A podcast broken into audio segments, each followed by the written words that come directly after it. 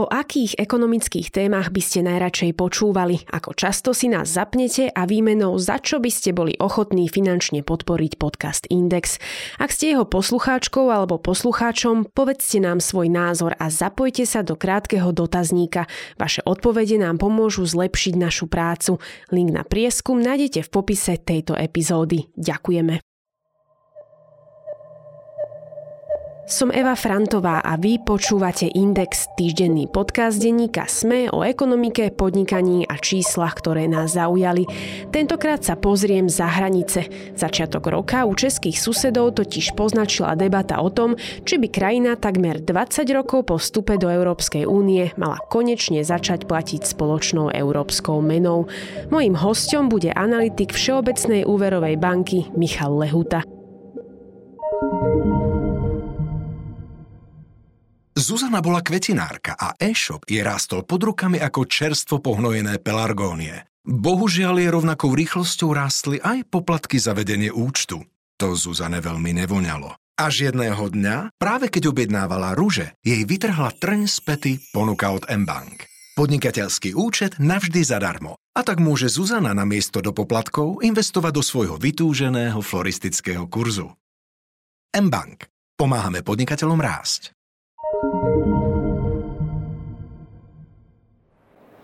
Rok 2024 je také příležitost připomenout si závazky, které jsme při vstupu do Aliance a do Unie dobrovolně přijali. Prvním jsou výdaje na obranu země. Ten letos po dlouhé době opět plníme. Druhým je přijetí společné evropské měny – pre krajinu s otvorenou a exportnou ekonomikou ležiacu v strede Európy je spoločná mena logickou budúcnosťou. Nechal sa počas svojho novoročného prejavu počuť český prezident Petr Pavel. Spomenul tak záväzok, ku ktorému sa Česko prihlásilo už pred 20 rokmi prijať euro ako spoločnú menu Európskej únie.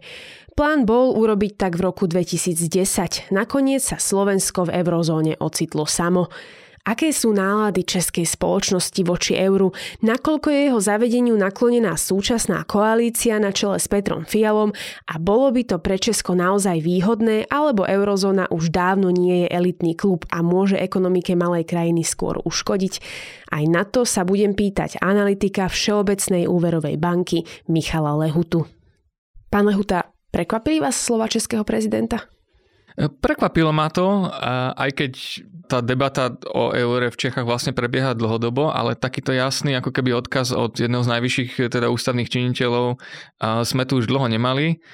Ono už, už v minulom roku boli také nejaké náznaky, že, že myslím na konferencii ODS ešte na jar sa o tom diskutovalo, potom ministerstvo vnútra pripravovalo akúsi správu ešte v novembri, kde tiež povedalo, že, že Česko v princípe je pripravené a že by to mnohým firmám pomohlo, ale takýto jasný odkaz e, od prezidenta ma prekvapil. Aj sám Petr Pavel hovoril, že tá debata o evre je nekončiaca. Vy teraz hovoríte, že už aj minulý rok sa to spomínalo a teda nie je to nejaká novinka.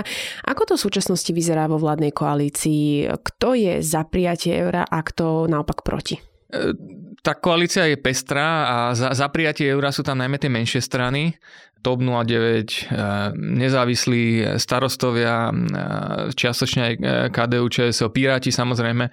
Ale naopak tá hlavná strana ODS, z ktorej je aj pán Fiala premiér, tak tá je skôr taká zdržanlivá.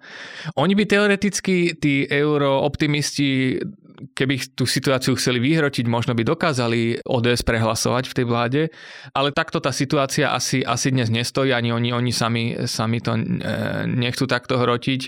Zrejme by išli aj ako keby proti nejakým svojim politickým záujmom, pretože väčšina obyvateľstva v Čechách ako keby je proti prijatiu eura dlhodobo, e, takže nie je to ani nejaká populárna téma, ktorej by sa politici veľmi chceli chytať. Naše vláda na začátku, když jsme dělali programové prohlášení vlády, tak jsme se domluvili na tom, že nemůžeme řešit otázku přijetí nebo nepřijetí eura do konce našeho volebního období z jednoho jednoduchého důvodu, protože neplníme maastrichtská kritéria. A ty neplníme pořád. Některá začneme plnit v příštím roce i díky těm krokům, které vláda dělá, ale neplníme. Tudíž ta debata o tom, jestli přijmout euro nebo nepřijmout euro, je v tuto chvíli předčasná. Premiér Petr Fiala tvrdí, že sa zavadzaním eura na teraz teda zaoberať nechce. Vraj treba dať najprv dokopy verejné financie, ktoré musia byť v dobrom stave, aby sa vôbec euro dalo zaviesť alebo teda uvažovať o jeho zavedení. Pripomeňme si, čo krajina musí splniť, aby mohla vstúpiť do eurozóny. Áno, to sú tie tzv. maastrichtské kritéria, ktoré sme aj my museli plniť e, pri hodnotení v roku 2008, aby sme mohli vstúpiť e, v roku 2009. E, je to viacero takých číselných ukazovateľov, ktoré sa týka jednak teda verejných financií, ale tam je na to Česko celkom dobre, lepš- oveľa lepšie ako Slovensko. Dlh je jasne pod 60% HDP, čo je teda to kritérium. Deficit klesne po 3% HDP už v tomto roku zrejme, aspoň s tým počíta rozpočet a konsolidačný balíček, ktorý Česi schválili. A potom sú tam ďalšie e, ekonomické premenné ako inflácia a dlhodobé úrokové sádzby, ktoré by nemali byť príliš ďaleko e, od e, nejakého priemeru, alebo teda priemeru najlepších krajín eurozóny tam to vždycky je keby čiastočne aj také arbitrárne rozhodovanie, že ktoré sú tie najlepšie krajiny. Uh, už sme to videli aj pri príjmaní Chorvátska, že uh, to rozhodovanie, že aký ten priemer, ktoré tie tri krajiny zobrať, môže byť um, subjektívne. Ale tento rok inflácia v Česku výrazne klesne a zároveň, ak by sa Česko zaviazalo, že, že ide teda to euro prijať alebo že ide robiť e, kroky k tomu, tak by zrejme výrazne ešte klesli aj, e, aj tie dlhodobé úrokové sadzby, pretože by sa očakávalo, že Česko e, bude mať podobnú menovú politiku ako, ako eurozóna, podobné základné krátkodobé úrokové sadzby. Čiže s týmto by nebol problém. Potom je tam ešte vstup do a dva roky zotrvania v, v európskom systéme výmených kurzov. To je taká tá čakáre továren na euro, kde sa zasa sleduje, či sa kurz koruny príliš neodchyluje od nejakej stanovenej centrálnej parity, ktorá by potom neskôr mohla byť aj konverzným kurzom, ako to bol napríklad v tom Chorvátsku. A to by tiež nemusel byť problém, pretože e, to pásmo, okolo ktorého, v ktorom môže tá mena fluktuovať, je veľmi široké, plus minus 15% hodnoty tej meny. E, či ani to by nemusel byť e, problém. Naj, najväčší problém je to politické rozhodnutie, teda aby sa k tomu politici zaviazali, um, treba aj napriek um, tomu nesúhlasu nejaké väčšiny voličstva tá čakáreň, ako ste to nazvali, on má takú skratku, že ERM2. A teda v ňom sa ukáže stabilita meny. E, bývalý viceguvernér Českej národnej banky Marek Mora tvrdí, že je zbytočné k niečomu takémuto sa zavezovať a vstupovať do toho ERM2, keď nie je daný presný dátum alebo termín prijatia eura.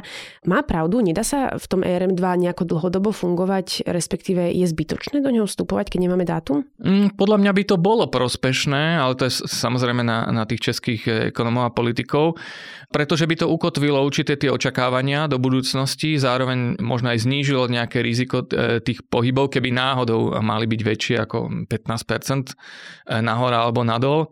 Bulharsko, e, ktoré tiež teda Európska komisia hodnotila popri Chorvátsku, je tiež v tomto systéme a čaká vlastne na, na pozitívne hodnotenie.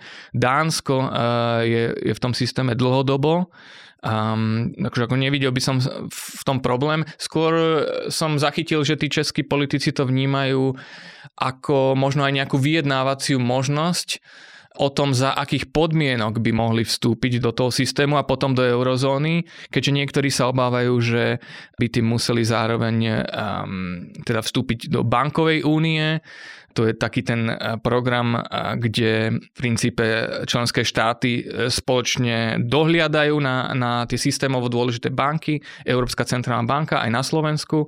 Zároveň my ako banky sme prispievali do takého spoločného rezolučného fondu, ktorý je na to, že keby sa bank, niektorá z tých významnejších bank dostala do problémov, tak aby tie problémy nemuseli sanovať daňoví poplatníci, ale aby, aby už existovali nejaké peniaze s príspevkou bank takže tam by tiež museli Česi prispievať, zároveň by možno e, stratili, teda určite by stratili e, časť teda kompetencií v tom e, dohľade, kde si možno myslia, že, že to zvládajú lepšie.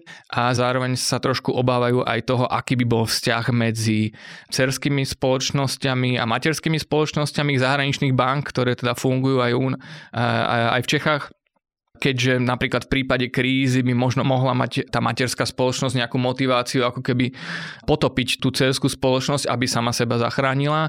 Toto boli inak teda obavy aj, aj na Slovensku, ale zatiaľ uh, myslím, že aj tie pravidla, ktoré aj slovenský parlament schválil, uh, tak vlastne um, túto hrozbu eliminujú. Hovorili sme, že prijatie eura podporujú v Čechách hlavne tie menšie strany, napríklad Piráti, nezávislí, TOP 09 a podobne. Oni vidia euro ako nejakú kotu smerom na západ, alebo teda symbol hĺbšej európskej integrácie. Pozrieme sa na ekonomickú stránku veci.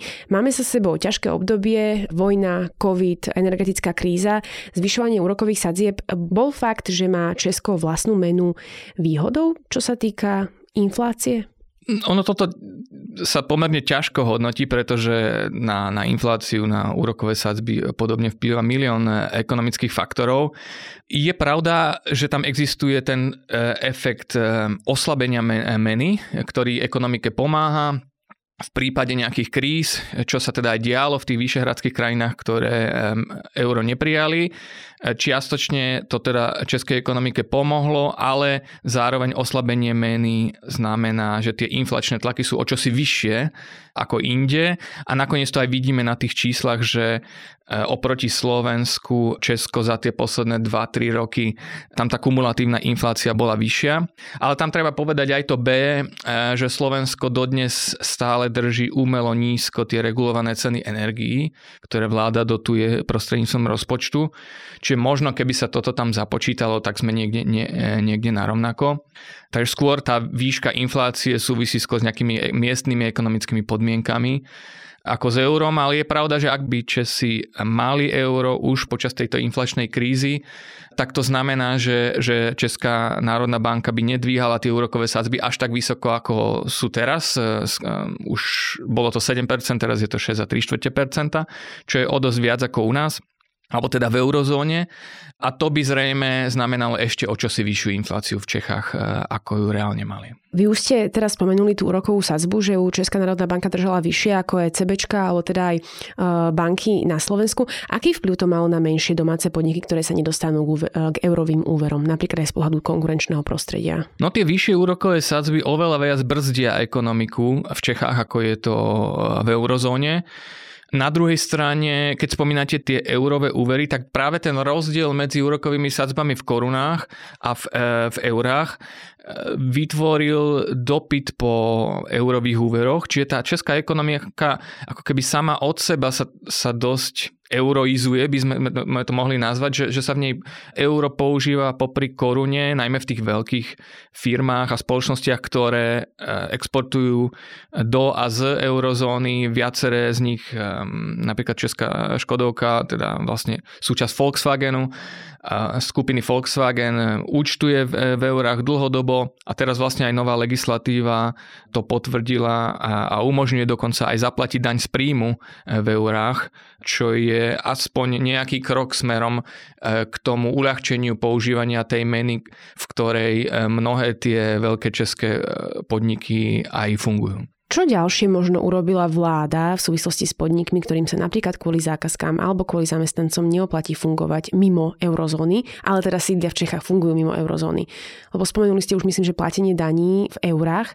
Musela ešte niečo iné urobiť česká vláda? Áno, v rámci toho konsolidačného balíčka prijala aj takéto opatrenia na zjednodušenie fungovania v eurách od 1. januára eh, tohto roku.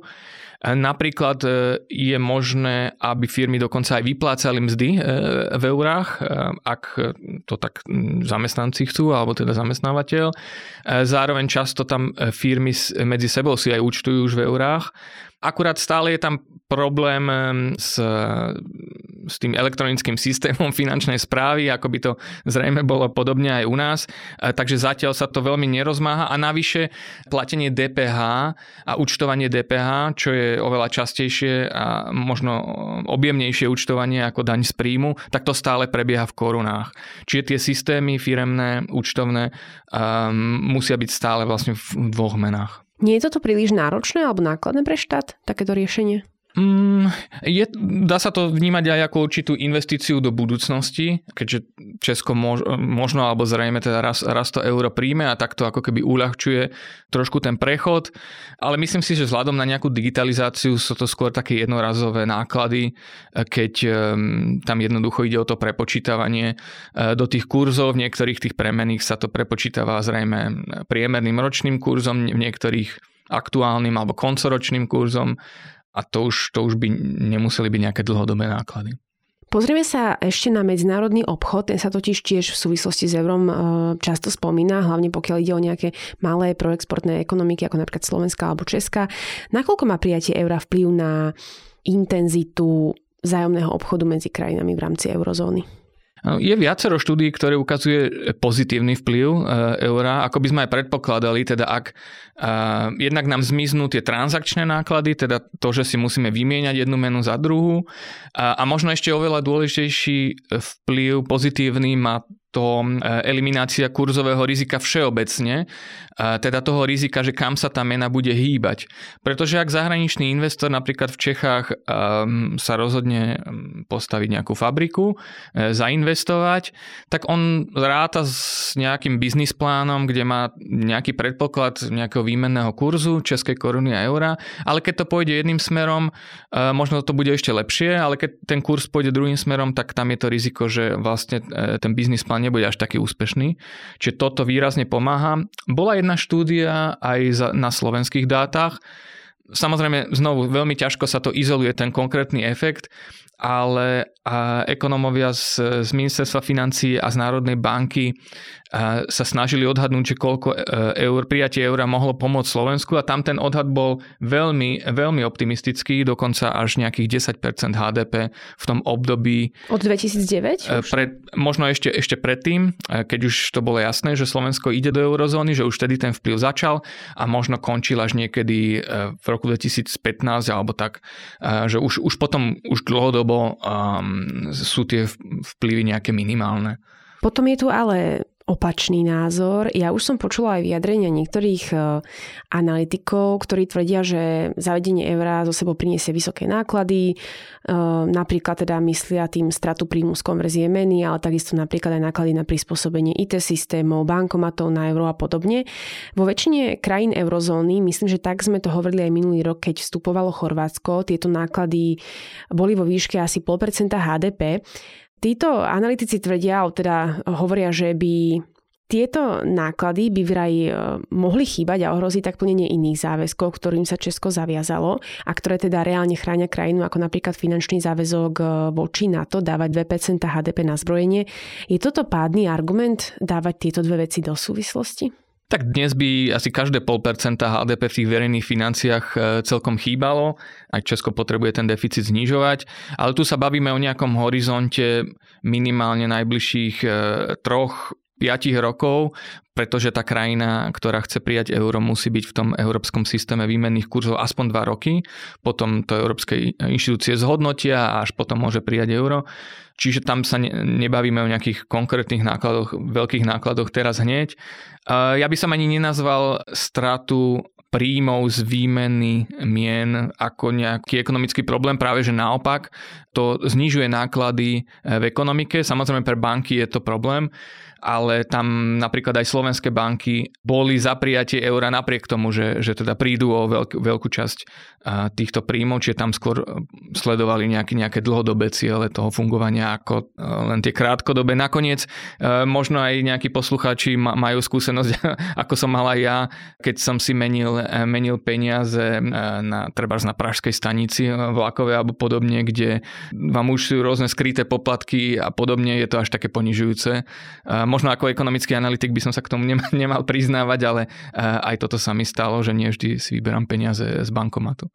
Pre krajiny eurozóny platia pravidlá paktu rastu a stability, ktoré teda majú dohľadať na výšky deficitov, na výšky dlhov v krajinách, ktoré príjmu euro. Mal by to byť akýsi záväzok, aby jedna krajina so sebou náhodou uh, nestiahla dolu vlastne celú eurozónu. Vieme ale, že pakt sa častokrát porušuje počas covidu. Mám pocit, že bol dokonca tieto pravidla boli pozastavené, neplatili. Nie je efekt celého tohto paktu skôr opačný, že krajiny majú pocit, že môžu tak trochu rozhadzovať už keď sú v tej eurozóne, lebo sú kryté úniou. Áno, je to spoločné riziko, do ktorého sa ako krajiny spoločne dostávame, ako, ako každý, každý projekt, ktorý zahrňa viacerých ľudí alebo viaceré, viaceré firmy, viaceré štáty. A videli sme, že, že tá dlhová kríza v rokoch 2010 až 2015 bola výraznou teda realizáciou tohto rizika, keď viaceré štáty e, už potom až neboli schopné e, financovať svoj vysoký dlh a svoje výdavky. Čiže tam sme museli vytvoriť nové mechanizmy jednak pomoci a jednak zároveň sprísnenia tých pravidiel, aby sa to už do budúcnosti nestávalo ale nezdá sa mi, že by tie pravidlá boli dostatočne mm, záväzujúce. Aj teraz mm, nedávno e, prešla ministrami financí e, eurozóny reforma paktu stability a rastu, ktorá na jednej strane ho robí viac e, flexibilným, ale na druhej strane tie najzadlženejšie krajiny napríklad od nich, od nich vyžaduje len miernejšie znižovanie dlhu ako tie predchádzajúce pravidlá, ale naopak napríklad e, od Slovenska vyžaduje viac e, ako ten starý pakt stability a rastu, čo môže byť pre nás pozitívne, ale stále to riziko toho, že, že nejaká krajina dlhodobo bude tie pravidla porušovať a tým pádom sa dostane až do platobnej neschopnosti, do bankrotu a ostatní im budú musieť pomáhať, tu existuje. Um, našťastie teda máme mechanizmy, ktoré na to sú, ale to potom už znamená, že tá krajina je v akejsi nútenej správe eh, tých medzinárodných inštitúcií, že už potom musí príjmať tie úsporné opatrenia veľmi rýchlo a pod nátlakom, čo teda to obyvateľstvo a ekonomiku potom veľmi boli. Videli sme to napríklad v prípade toho Grécka, ktoré sa z toho vlastne dostalo až po nejakých desiatich rokoch a až teraz konečne mu začínajú finančné trhy a ratingové agentúry dôverovať. Zadlženie eurozóny bolo koncom minulého roka okolo 90%. Ako chápať dané číslo? Je to málo alebo je to veľa? Dobrá správa je, že, že ten celkový dlh v eurozóne, celkový verejný dlh v eurozóne klesá a teraz tomu pomáhala aj vysoká inflácia, keďže tá nafúkuje v tých bežných cenách aj HDP, aj e, príjmy firiem, e, rýchlejšie rastú aj, aj platy. Takže k tomu HDP to zadlženie klesá, ale samozrejme stále tam je deficit, aj keď v tých posledných 4 rokoch už je v Európe menší ako 3% HDP. Čiže to sú nejaké dobré správy. Aj keď si to porovnáme napríklad so Spojenými štátmi, eh, kde ten deficit je oveľa vyšší a zadlženie dokonca až 120-125% HDP, ale tam je tá situácia iná, jednak teda nejakým postavením, medzinárodným postavením dolára, ktoré je silnejšie ako postavenie eura. A zároveň teda tá mm, americká federácia, ak to tak môžem nazvať, má tu svoju centrálnu banku, kdežto v eurozóne tá centrálna banka len tak nepríde na pomoc nejakým krajinám, aj keď aj toto je jeden z tých záchranných mechanizmov, ktoré boli vytvorené, že v prípade výrazného odchýlenia tých požadovaných výnosov, za ktoré si investori požičiavajú krajinám, tak môže prísť na pomoc aj Európska centrálna banka, ale to už teda príde na, ako som spomínal, príde zároveň s požiadavkou tvrdých reforiem v tej krajine. Prečo ale je požiadavka na krajinu, ktorá chce prijať euro, aby jej dlh nenarastol nad 60%, keď potom napríklad celá eurozóna má zadlženosť 90%. Respektíve možno tú otázku položiť aj tak, že prečo sme takí prísni voči krajinám, ktoré chcú vstúpiť, keď potom sme takí benevolentní ku krajinám, ktoré už sú v rámci eurozóny. Áno, to je veľmi dobrá otázka. Je tam ešte jedna výnimka z toho pravidla 60% HDP a to je, že môžete mať vyšší dlh, ale musí dostatočne rýchlo klesať k tým 60%. Čiže to bola ako keby úniková klauzula aj pre niektoré krajiny ešte pri vytváraní e, eurozóny v roku 99 a potom 2002, ako, ako keď bola prijatá hotovosť e, euro, že niektoré krajiny naozaj mali ten dlh vyšší. E, nakoniec aj Chorvátsko ho má, ho má vyšší ako 60%, ale dostatočne klesal. Tie verejné financie boli nastavené tak, že ten každoročný deficit nepridával k tomu dlhu toľko, aby to prekonalo to, že ekonomika rastie a v percentách HDP to klesá. Čiže toto pravidlo treba vziať do úvahy pri tom hodnotení 60% HDP. Ľudia sa boja aj zdražovania, ktoré vraj teda prichádza do krajiny z eurom. Eurozóna sa minulý rok rozrastla o Chorvátsko, tam boli tiež takéto podobné debaty. Ľudia mali obavy, že všetko bude dražieť. E, vstup Slovenska do eurozóny v roku 2009 sa tiež ľuďom tak trochu spája v spomienkach so zdražovaním, ale my sme teda žili aj finančnú krízu vtedy. Čiže nedá sa povedať, že to zdražovanie prišlo s eurom. Ako to teda po roku v Chorvátsku vyzerá? Zdražilo? A teda ak áno, bol to euro? Mali by sa niečoho takéhoto Česi obávať? Toto je, toto je hlavná obava aj tých českých euroskeptikov, že, že euro prinesie zdražovanie, ale tie empirické štúdie, ktoré sa na to pozerali v rôznych krajinách, keď našli tento efekt, tak bol veľmi malý, 0,1, 0,3%. Myslím, že Národná banka, keď sa na to pozerala na Slovensku, tak to bolo práve tých 0,1%. Čo je, keď si pozrieme, že ten inflačný cieľ alebo nejaká priemerná inflácia by mala byť okolo 2%, tak to je vlastne zanedbateľné. Ten efekt býva vy, vyšší v takých viac možno viditeľných kategóriách, ako sú reštaurácie, kaviarne a podobne. Tam to bolo cez 1, možno až 2%. Ale v tých e, takých klasických e, potravinách a, a iných E, iných obchodovateľných tovaroch, tak tam to bolo prakticky zanedbateľné. Čiže to je skôr taký psychologický ako keby strach ako nejaká reálna hrozba. K prijatiu eura sa naši susedia zaviazali v podstate už v prístupových dokumentoch v roku 2003. Vtedy sa na najbližší možný termín stanovil rok 2009, respektíve 2010. My Slováci sme teda do eurozóny nakoniec v roku 2009 aj vstúpili, Česi nie. Prečo? No jednak je to ten dlhodobý euroskepticizmus e, v Čechách, ktorý ešte, ak e, si poslucháči pamätajú Václava Klausa, teda z pôvodnej ODS ešte z 90. rokov, tak ten je veľký euroskeptik a možno aj taká nejaká mm, psychologická, geografická ohraničenosť e, Čiech horami tak prispieva k tomu, že e, Česi si myslia, že, že, že zvládnu všetko sami.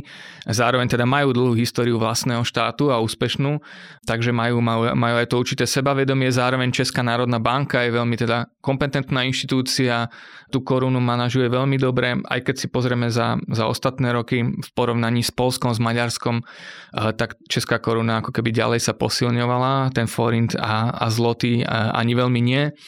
Čiže tam je dobrá tá, tá história, že zdá sa, mnohým sa zdá, že to nie je až také potrebné to euro prijať. Celkom vtipné je, že, že česká vláda už v roku 2007 schválila národný plán zavedenia eura, ale teda nikdy k tomu konečnému e, politickému rozhodnutiu nedošlo až doteraz.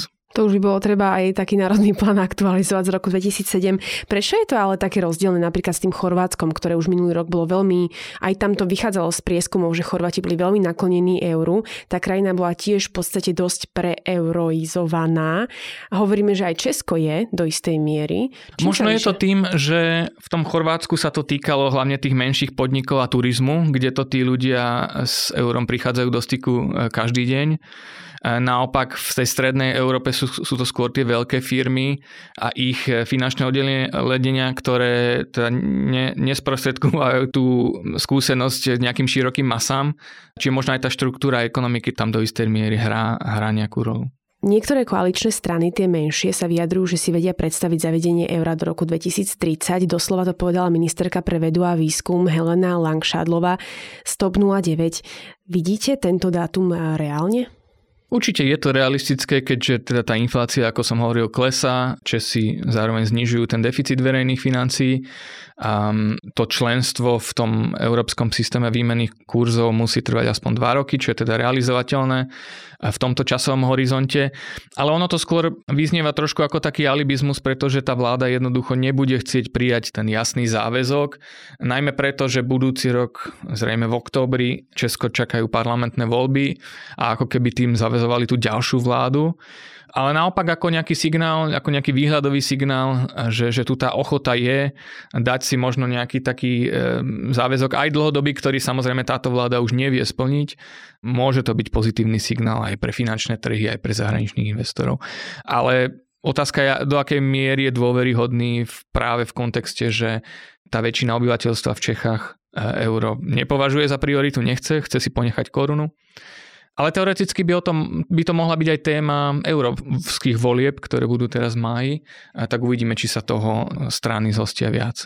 Okrem Česka tu stále ešte máme aj Maďarsko a Polsko, keď hovoríme teda len o V4. Budeme niekedy chodiť za hranice a budeme platiť všade eurom. Ja viem, že väčšina ľudí už platí kartou a neriešia nejaké mená, ale ak by sme si náhodou chceli zahraničí vyberať tie peniaze, kedy to tak uh, vidíte reálne? No určite by to pre nás bolo, keďže my máme euro, tak pre nás by to bolo výhodné. A jednak tá transparencia cien, že vedeli by sme to ľahšie porovnať a ten obchod, vzájomný obchod a investície by sa zrejme ešte prehlbili. Ale ten záväzok prijať euro, ktorý vyplýva z, z prístupových zmluv, sa dlhodobo ako nemá ako vynúc, vynútiť tými ostatnými krajinami. Ak by sme povedali, ak by sme spomenuli ešte Švédsko, eh, ktoré je vlastne členom od roku 95 a nemá výnimku ako, ako napríklad Dánsko, eh, tak to už, už je 30 rokov bez eura. Čiže skôr... A dokonca to Dánsko aj je v tom systéme toho ERN? Áno, áno. áno. Dánsko síce má výnimku z eura, ale je v tom systéme výmenných kurzov, čiže tam e, ekonomicky vzaté e, by sme mohli povedať, že, že Dánsko na polovicu euro prijalo tým, že má tú menu veľmi úzko um, zafixovanú alebo prepojenú, prepojenú s eurom a tým pádom aj menovú politiku. No ale Švedsko, Maďarsko, Polsko, to bude závisiť od tých nálad, na, nálad voličov v konec koncov. Ale je možné, že teda v blízkej budúcnosti príjme euro ešte Bulharsko, a možno neskôr aj Rumunsko. Toľko analytik Všeobecnej úverovej banky Michal Lehuta. Ďakujem. Ďakujem za pozvanie.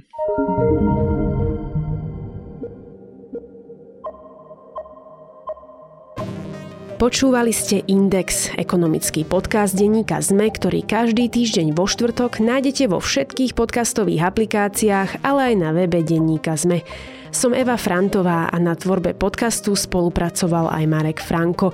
Ak by ste mi chceli poslať vaše námety alebo ste v podcaste našli chybu, pokojne sa mi ozvite na podcastindex.sme.sk.